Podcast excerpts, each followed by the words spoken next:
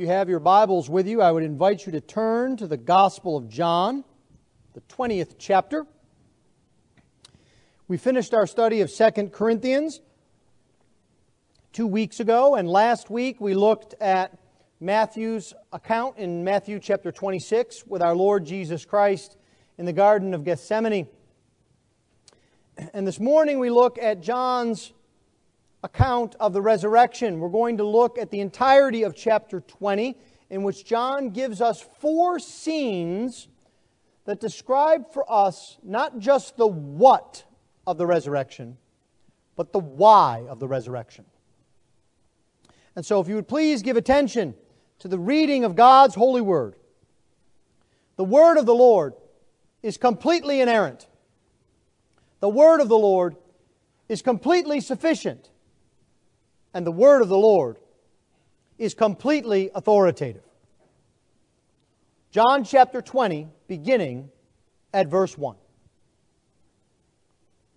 Now on the first day of the week, Mary Magdalene came to the tomb early, while it was still dark, and saw that the stone had been taken away from the tomb. So she ran and went to Simon Peter and the other disciple, the one whom Jesus loved, and said to them, "They have taken the Lord out of the tomb, and we do not know where they have laid him." So Peter went out with the other disciple, and they were going toward the tomb.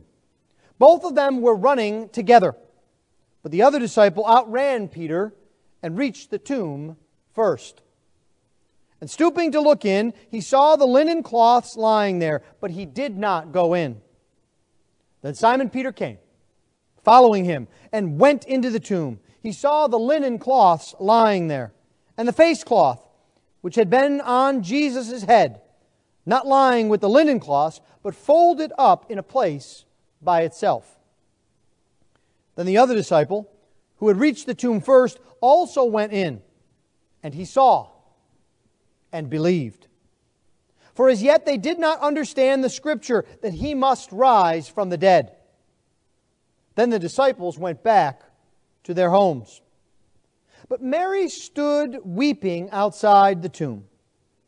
And as she wept, she stooped to look into the tomb. And she saw two angels in white, sitting where the body of Jesus had lain, one at the head and one at the feet. They said to her, "Woman, why are you weeping?" She said to them, "They have taken away my Lord, and I do not know where they have laid him." Having said this, she turned around and saw Jesus standing, but she did not know that it was Jesus. Jesus said to her, "Woman, why are you weeping? Whom are you seeking?" Supposing him to be the gardener, she said to him, "Sir, if you have carried him away, tell me where you have laid him, and I will take him away." Jesus said to her, "Mary." She turned and said to him in Aramaic, "Rabboni," which means teacher. Jesus said to her, "Do not cling to me, for I have not yet ascended to the Father, but go to my brothers and say to them, I am ascending to my Father and your Father, to my God and your God." Mary Magdalene went and announced to the disciples, "I have seen the Lord," and that he had said these things to her. On the evening of that day, the first day of the week, the doors being locked where the disciples were for fear of the Jews, Jesus came and stood among them and said to them, "Peace be with you." When he had said this, he showed them his hands and his side. Then the disciples were glad when they saw the Lord.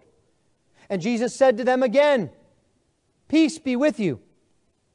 As the Father has sent me, even so I am sending you." And when he had said this, he breathed on them and said to them, "Receive the Holy Spirit. If you forgive the sins of any, they are forgiven them. If you withhold forgiveness from any, it is withheld." Now Thomas, one of the twelve, called the twin, was not with them when Jesus came. So the other disciples told him, "We have seen the Lord." But he said to them, "Unless I see in his hands the mark of the nails, and place my finger into the mark of the nails and place my hand into his side, I will never believe." Eight days later, his disciples were inside again, and Thomas was with them. Although the doors were locked, Jesus came and stood among them and said, "Peace be with you."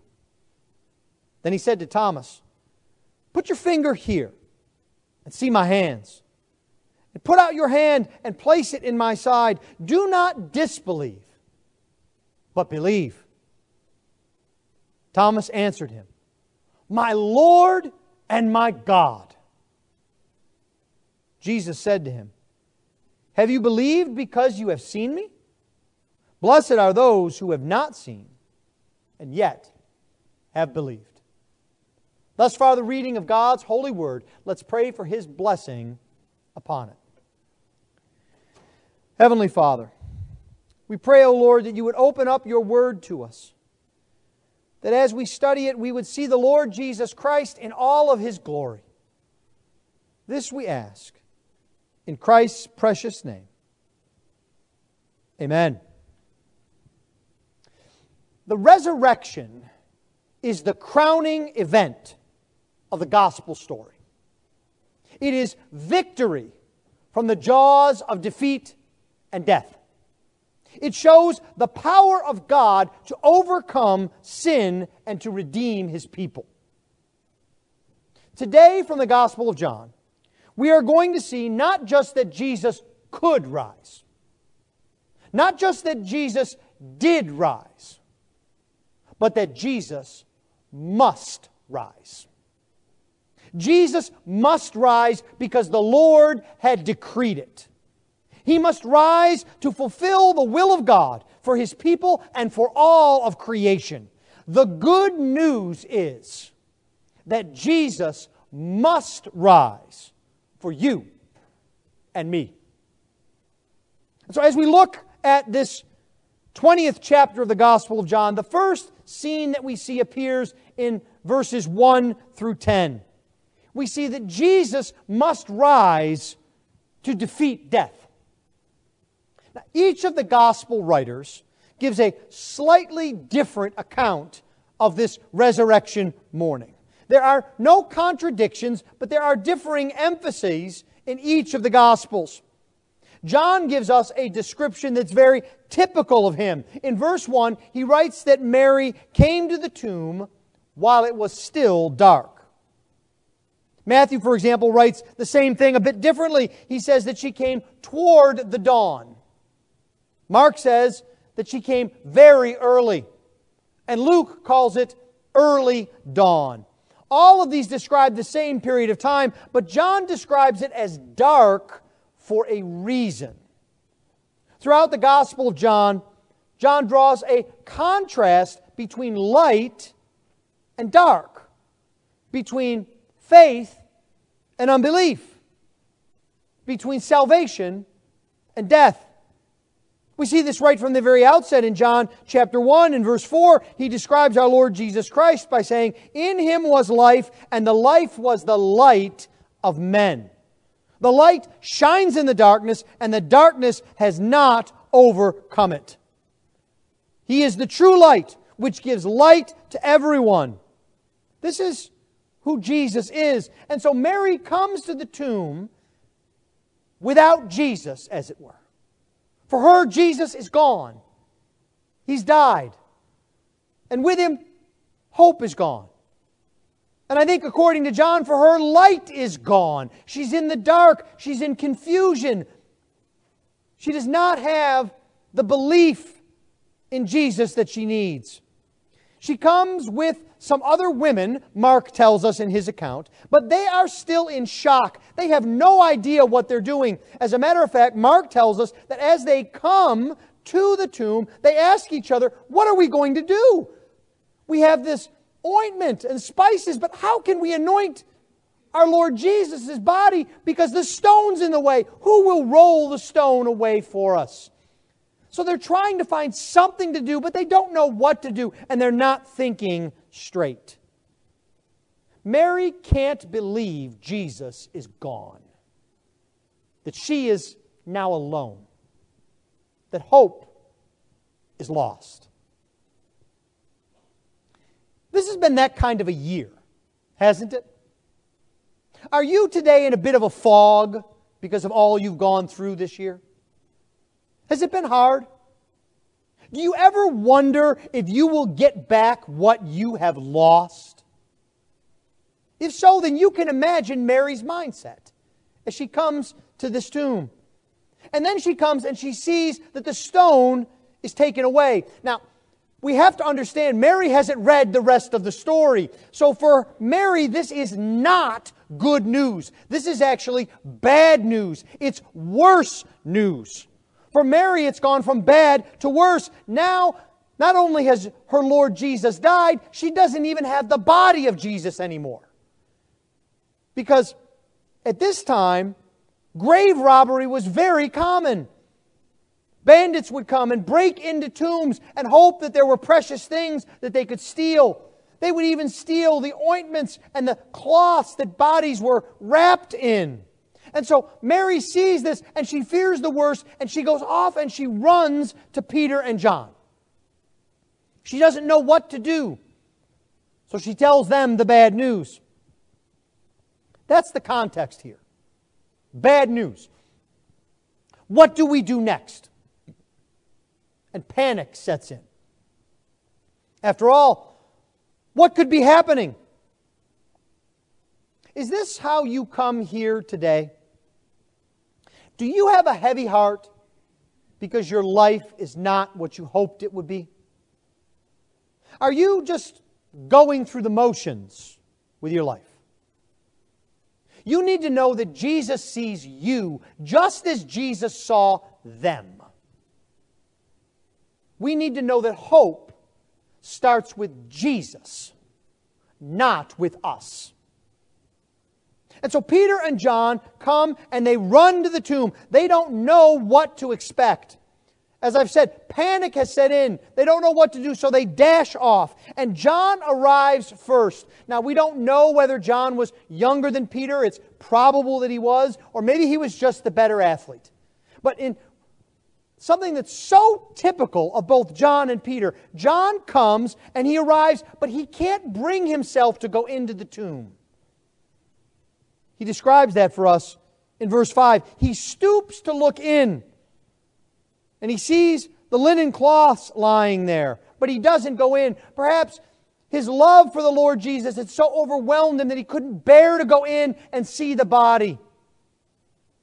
You can imagine why the beloved disciple has been devastated by Jesus' death. Now, on the other hand, Peter comes in from behind, and so very typically, he goes right past John and into the tomb. Does not break at all. In verse six, we see he goes into the tomb, and he sees the linen cloths lying there. And he also sees the face cloth, which has been put off to the side and folded up. But he doesn't understand what this means. You see, they assumed that grave robbers had come. But grave robbers would never have taken the time to unwind the body. As a matter of fact, they would have taken the expensive linen cloths with them for resale. And they certainly wouldn't have taken the cloth around Jesus' head and neatly folded it up on the side as they're trying to rob a grave. So that can't be what's happened. But the challenge is, John tells us in verse nine, that they did not understand the Scripture that Jesus must rise from the dead. And this makes sense, doesn't it? Because if they understood that Scripture, their sorrow would have been much less upon the death of our Lord Jesus Christ. They would not have wept at the burial. They would have known for certain that Jesus would rise. They would have been waiting. They would have been standing outside the tomb. Mary wouldn't have had to come and get them. But they didn't understand that yet, John tells us. So what's going on here? Well, contrast what they see with what they would have seen in the incident with Lazarus. Lazarus came out from the grave covered in cloths. Jesus has to order the men to unbind him because he is wrapped so tightly in cloths. But Lazarus had not risen from the dead. Lazarus had been raised by Jesus. And Lazarus would once again die. Not so the Lord Jesus Christ. He had defeated death. He had risen from death and from the grave and passed through the cloths and the ointment, as much like he did so with the doors later described in this chapter. He had left these clues behind for his disciples. The cloths here, the folded headcloth, these are not accidents. These are signs of evidence. And so John sees and he believes. This is faith based on the evidence. John and Peter didn't understand the Scripture yet, but they saw that Jesus had defeated death. They saw that the grave could not hold Jesus.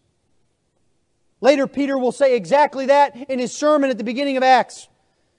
He says it was not possible for Jesus to be held by death. There is no better news than that today. Death is the ultimate enemy. It claims rich and poor, good and bad. None of us escapes death. But here Jesus tells you that death is not final. It is not the end because He has defeated death. He's defeated it for you. Jesus must rise because death must be defeated. Do you believe that this morning? John then transitions to a second scene, which takes us down through verse eighteen. And this is fascinating, even this transition. In verse ten, he tells us, "Then the disciples went back to their home." Peter and John go home.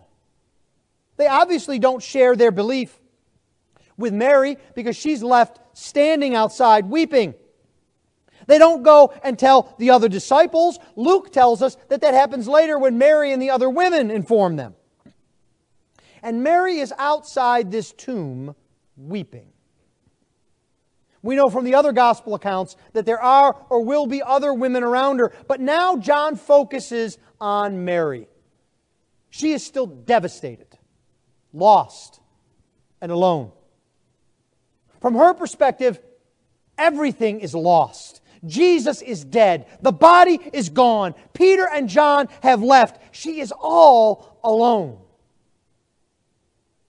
There's nothing worse in your trouble and sorrow than to be alone. Is there? When you're young, what do you do when you're troubled? You go to your parents. You go to find comfort. You go to find hope and encouragement. Well, let me tell you a secret, young people. You do that when you're older, too. When you're troubled and sorrowful, you go to find others to encourage you, to help you, and to comfort you. And so the details of this account are meant to come to us and be a comfort to us. Mary looks into the tomb, we read in verse twelve.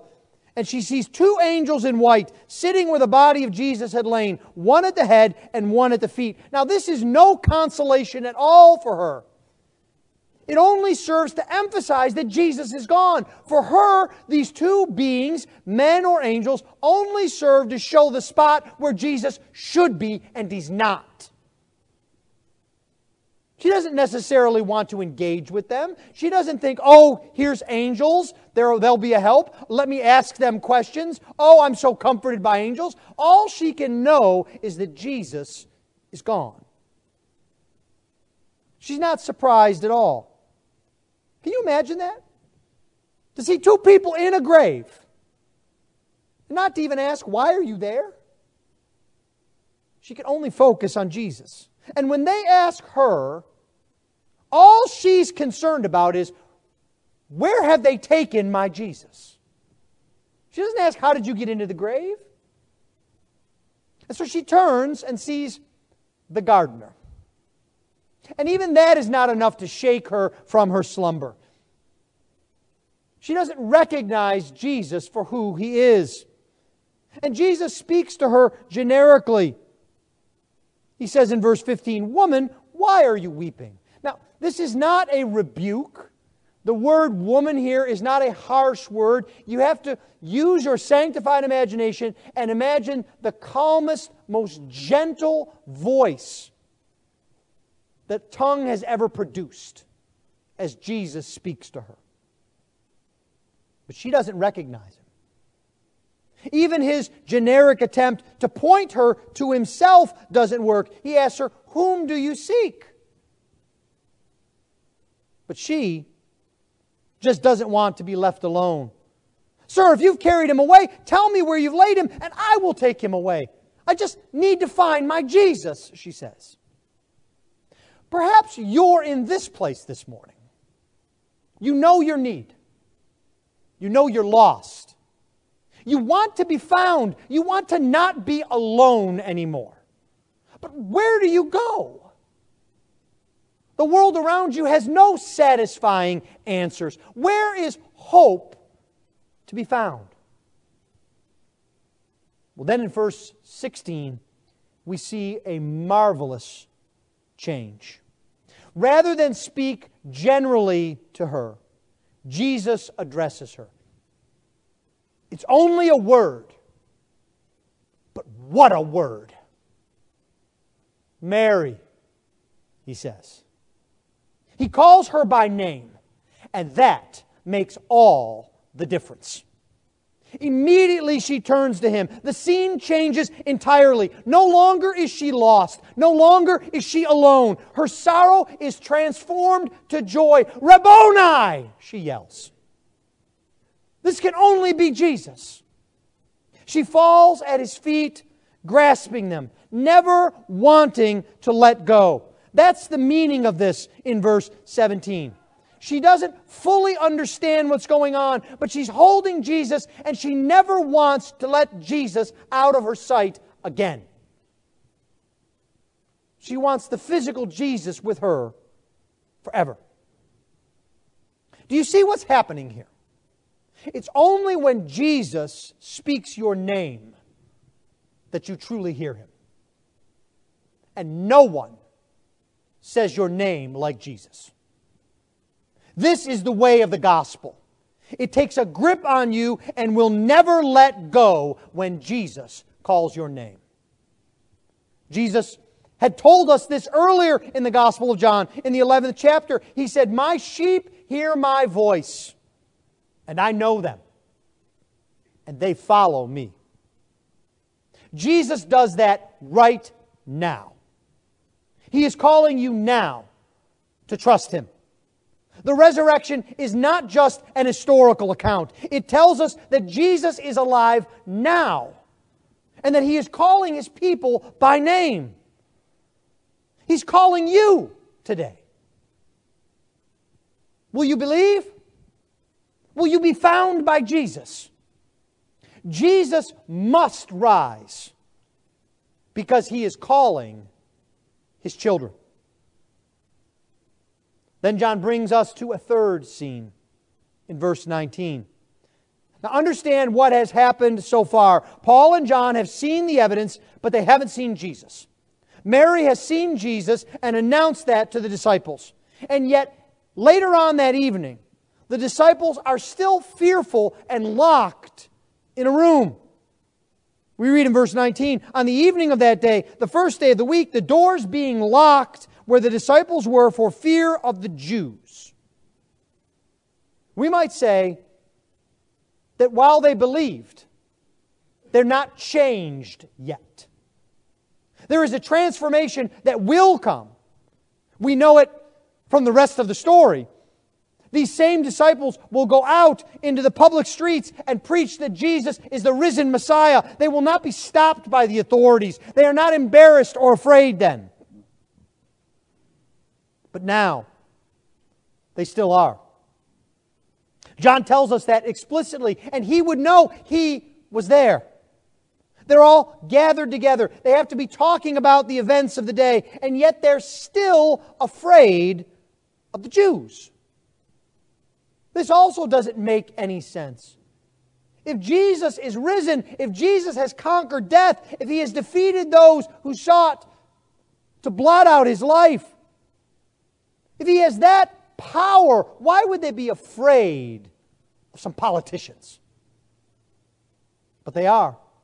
They lock the doors. Now notice John tells us that's plural. So there's likely an outer door that they lock, and they go into an inner chamber, and they lock that inner chamber so that everyone will be safe and they will not be surprised. You know what this is like. You do this in your own home. This is the job of the dad in the house, isn't it? The dad goes to the front door at night.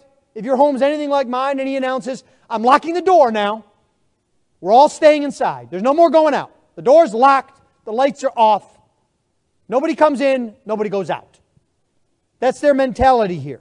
And this makes no sense if Jesus has defeated death. It makes no sense if Jesus hasn't left them. But they still haven't come to grips with reality.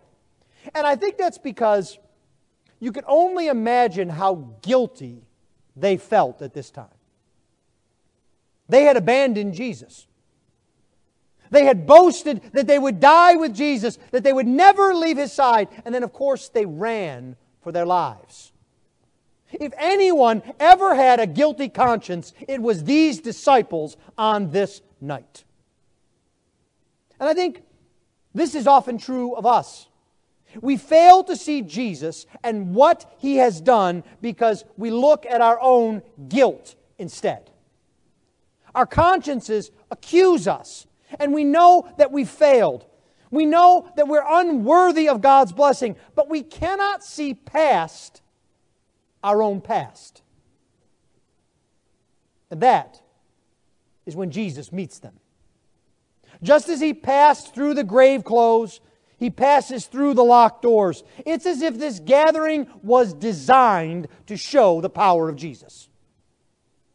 And do you see what He says? Not once, but twice. "Peace be with you." He tells them that their guilt is gone, that their sins are forgiven. He pronounces peace to them. Have you ever had a time when you needed someone to say, "It's going to be all right"? That helps when you hear that, doesn't it? But you know that the person who says that doesn't have the power to make everything all right. Jesus does. His pronouncement brings real peace. And as if to solidify that in their minds, Jesus says more. He has defeated death, and the Father has sent Him to do just that. Paul tells us that the resurrection is the declaration that Jesus is the Son of God with power. And so Jesus tells them now that they are forgiven, that they have peace, and now they are to be messengers of peace. Look at verse twenty-one. "Peace be with you, and as the Father sent me, even so I am now sending you." And when He had said this, He breathed on them and said to them, "Receive the Holy Spirit." He gives them the Holy Spirit and tells them to go and spread the gospel. Now, I will spare you the paragraphs upon paragraphs of theories upon conjectures upon more theories that commentators have about exactly what is happening in verse twenty-two with the Holy Spirit. Suffice it to say that this is not the sending of the Holy Spirit at Pentecost. Otherwise, the disciples would not have remained fearful. They would not have remained without understanding. In Acts, when the Spirit comes upon them, they become different men. They are emboldened. They understand the connection between the Old Testament prophecies and Jesus' life and mission. They fear no man. They declare from the rooftops that Jesus is the Messiah. But not so here. What does it mean then? I think what it means is they have been given a mission. You remember what Jesus just said? "So I am sending you." And that mission is to proclaim the forgiveness of sins. Now this is another passage that gives us trouble. In verse twenty-three, "If you forgive the sins of any, they are forgiven them." If you withhold forgiveness from any, it is withheld. And when we first come to this passage, it comes to our mind as if Peter would look out in the crowd and say, "You're forgiven. Not you. Not you. You. Not you." As if Peter or John or any of the disciples could make up their minds as to who was to be forgiven or not. But that's not what's going on here. You see, John tells us that Jesus breathed the Holy Spirit on them and He gave them a mission. And that mission was to take the gospel, the gospel and the Word of God. And who is the author of the Word of God? But the Holy Spirit. They are to take the Holy Spirit gospel to the world. And they are to declare that forgiveness is found only in believing in Jesus. If you believe, then you are forgiven. But if you don't believe, then they have the authority to tell you your sins are not forgiven. If you do not believe on the Lord Jesus Christ, your sins are not forgiven. And the gospel is good news, but it's exclusive good news. That's why I'm here this morning. Jesus must rise because He has commissioned His church to bring the glorious news that there is someone to whom you can go. You can go to Jesus. If you go to Jesus, you will have the forgiveness of sins. But by the authority given to the church by Jesus Christ, I tell you, if you do not believe in Jesus, if you have had enough of Jesus, if you don't want Jesus, then your sins will never be forgiven you. Because you'll only find forgiveness in Jesus. There's no place else to go. No other twelve-step program. No other philosophy, no other religion. Only Jesus has risen from the dead. Only Jesus can pronounce peace. We must go to Him, and we must bring others to Him. Then there is a final scene in verses twenty-four through the end of the chapter. Again, our Lord has arranged events in His providence. Thomas, we are told, was not there when Jesus appeared to the disciples. And so, doubting Thomas is born. The other disciples tell Thomas that they have seen the Lord. We see this in verse twenty-five. And Thomas uses language here. Unless I see in His hands the mark of the nails, and place my finger into the mark of the nails, and place my hand into His side, I will never believe. Now, I don't think what's happening here is Thomas expects them to bring Jesus in front of him so he could poke Jesus' hands. If I can make a very free translation, what Thomas is saying is, y'all are nuts. I don't believe you at all. The only way I could possibly believe is if Jesus was right in front of me and I could see the wounds and I could touch the wounds. People don't come back from the dead, Thomas is saying. Now, before we criticize Thomas, let's remember two things. First, the other disciples were not moved by Mary's testimony at first, or the evidence of the grave clothes. They had to see Jesus. And then secondly, you stand here today in the same place as Jesus, as Thomas. You are the recipient of this testimony. What's your reaction to this testimony? What does Thomas really mean here? Why does he say this? I think it will help us to understand and apply it to ourselves if we see that what Thomas is really saying is, I want the kind of evidence that I determine is right. The grave clothes, not enough. The missing body, not enough. The stone rolled away, not enough. The angels speaking, not enough.